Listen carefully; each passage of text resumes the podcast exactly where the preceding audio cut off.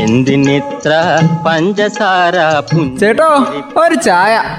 തങ്കം പുഞ്ചിരിപ്പാലിൽ തങ്കം പുഞ്ചിരിപ്പാലിൽ തങ്കം പുഞ്ചിരിപ്പാലിൽ. തങ്കം. പുഞ്ചിരിപ്പാലിൽ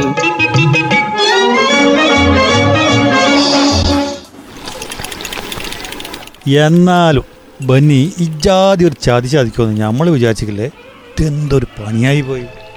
എന്നതാ പിള്ളാശ പറ്റിയത്? ഇത്രമാത്രം ചതി നീ ഒന്ന് കേക്ക്. നമ്മൾ ഈ പുതിയതായിട്ട് കെട്ടിപ്പൊക്കിയ ആ വീടിൽ കേറി കൂടുതൽ ഈ തക്കത്രങ്ങ് നടത്താമെന്ന് വിചാരിച്ച. അതിന് നടത്തിക്കോ. അല്ലേ അതമ്മേ അമ്മയ്ക്ക് മനസ്സിലായില്ലേ? പിള്ളേച്ചൻ പത്തോ ഇരുപതോ ആളെ വെച്ച് നടത്താന്ന് വിചാരിച്ചിരുന്നതാ. ഇതിപ്പോ വിവാഹത്തിനും പൊതുചടങ്ങുകൾക്കൊക്കെ ഇരുന്നൂറ് ആൾക്കാർ വരെ ആകാന്ന്. ആ അപ്പൊ പിള്ളാച്ചനെ പണി കിട്ടി അല്ലല്ലോ അതന്നെ അനീതിയാ. ഒരു വീട് വെച്ച ആരോടും പറയാതെ അങ്ങ് കേറിക്കൂടാന്ന് വെച്ചോ? ഹാ എല്ലാ ദിവസേ ഞങ്ങളതിലെ വരുമ്പോൾ ഒന്ന് നോക്കും. കേറി കൂടാറായോ കൂടാറായോ എന്ന് ഹാ എന്നിട്ട് കേറി കൂടാൻ നേരത്ത് ഞങ്ങളോട് മിണ്ടാതെ അങ്ങോട്ട് കൂടാനുള്ള പരിപാടിയായിരുന്നു അല്ലേ? തിയേറ്ററുകളിൽ ഒരു ഡോസ് വാക്സിൻ മതിയെന്ന്. കേട്ടോ തുളസി നീ? ഒരു ഡോസ് വാക്സിൻ എടുത്ത് എല്ലാവർക്കും ഇപ്പോൾ പോകാൻ പോലും.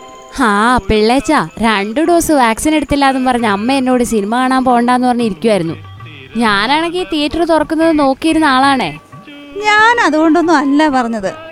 എല്ലാം ഒന്ന് തുടങ്ങി വരട്ടെ എന്ന് വിചാരിച്ചാ പറഞ്ഞത്. അതൊക്കെ തുളസിക്ക് മനസ്സിലായി.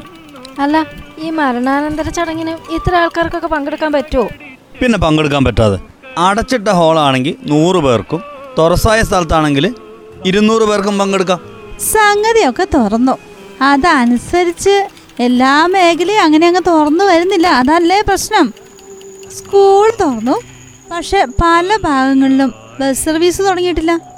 അത് ശരി അമ്മേ. ഈ കെ എസ് ആർ ടി സിന്റെ പല സർവീസും തുടങ്ങാത്തോണ്ടേ കുട്ടികൾക്ക് സ്കൂളിൽ പോകാനൊക്കെ ഭയങ്കര ബുദ്ധിമുട്ടാ. യാത്രക്കാർക്കും ബുദ്ധിമുട്ടല്ലേ അതുപോലെ തന്നെ? ആയാലും ഒരു സർവീസ് നമ്മുടെ കെ എസ് ആർ ടി സിന്റെ അതൊക്കെ ഇപ്പോൾ തുടങ്ങിയോ? എവിടെ നിന്ന് തുടങ്ങാൻ?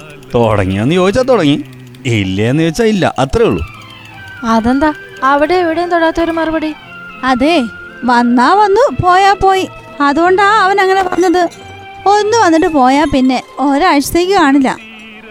പിന്നെ ഓനെ വിശ്വസിച്ച് ആടെ കാത്തു നിന്നിട്ട് കാര്യമൊന്നുമില്ല. വേറെ വഴി നോക്കേണ്ടി വരും. എന്തായാലും പഴയ സർവീസ് ഒന്ന് തുടങ്ങിയിരുന്നെങ്കിൽ യാത്രക്കാർക്കൊക്കെ സൗകര്യമായേനെ. ചില സ്ഥലങ്ങളെ ഒറ്റപ്പെട്ട് കിടക്കല്ലേ അവിടേക്ക് ഉണ്ടായിരുന്ന ബസ് സർവീസുകളാണ് കോവിഡ് കാലത്ത് നിർത്തിപ്പോയത്. അതൊക്കെ അങ്ങ് തുടങ്ങിയില്ലെങ്കിലേ വല്ലാത്ത ദുരിതാവും എന്റെ പിള്ളേച്ച ഇത് എന്തൊരു കാലാവസ്ഥയാ? കണ്ടില്ലേ മൂടിക്കെട്ടി നിൽക്കുന്നത്? അടുത്ത വർഷം എന്ത് ചെയ്യുന്ന എനിക്ക് മനസ്സിലാവാത്ത. നവംബർ മാസത്തിൽ വയനാട്ടിൽ തണുപ്പ് വരേണ്ട സമയാ. അന്നേരോ തോരാത്ത മഴ. ഇങ്ങനെ ഈ സമയത്ത് മഴ തുടർന്നാൽ ഉള്ള കൃഷിന്റെ കാര്യം പോക്കാ. ഇഞ്ചിക്ക് കേട് പിടിക്കണതേ കാത്തിരുന്നാൽ പോലും കാണാൻ പറ്റൂല. ഇഞ്ചി മാത്രമൊന്നും അല്ല. വാഴേന്റെ സ്ഥിതിയും വ്യത്യസ്തമൊന്നും അല്ല. രണ്ടാമത് വാഴക്കുഞ്ഞെ മാറ്റി വെക്കേണ്ട സ്ഥിതി പലർക്കും വന്നിട്ടുണ്ട് പോലും. ഏറ്റവും കൂടുതൽ നാശം വന്നേക്കുന്നേ വാഴ കൃഷിക്കാന്ന്. ആ അതിലൊരു രക്തസാക്ഷിയാ ഞാനും. ഇപ്പത്തെ ഈ മഴക്കെടുതിയിലെ നമ്മുടെ ജില്ലയിലെ ഏകദേശം ഒരു കണക്കൊക്കെ പറയുകയാണെങ്കിൽ അറുപത്തി മൂന്ന് കോടിയുടെ കൃഷിനാശം ഉണ്ടായിട്ടുണ്ടെന്നാ പറയുന്നത്. നഷ്ടം നഷ്ടം. ഇങ്ങനെ കാലം തെറ്റി ഓരോന്ന് സംഭവിച്ചാ പിന്നെ എന്താ ചെയ്യാ? അനുഭവിക്ക? അല്ല പിള്ളേച്ച വീട്ടുകുടലിന് ഞങ്ങളെ ഒന്നും വിളിക്കുന്നില്ലേ? വിളിക്കാനുണ്ട്. ഇനി വിളിക്കാതെ പറ്റൂലല്ലോ. സർക്കാർ ഇച്ചാതി ചാതി ചെയ്യുമെന്ന് നമ്മൾ വിചാരിച്ചിട്ടില്ലേ? സർക്കാർ എന്തെങ്കിലും തീരുമാനിച്ചോട്ടെ. ആഡംബരമൊക്കെ കുറയ്ക്കുന്നതല്ലേ നമുക്ക് നല്ലത്? അതൊക്കെ ന്യായ. പക്ഷെ ഇക്കാര്യത്തിൽ ആഡംബരം കുറയ്ക്കുന്ന പരിപാടിയായില്ല.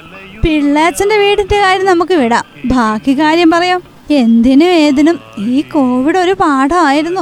അത് മറക്കാതിരുന്നാ നല്ലത്. എന്തിനിത്ര പഞ്ചസാര ചേട്ടോ ഒരു ചായ. തങ്കം പുഞ്ചിരിപ്പാലിൽ തങ്കം പുഞ്ചിരിപ്പാലിൽ തങ്കം പുഞ്ചിരിപ്പാലിൽ.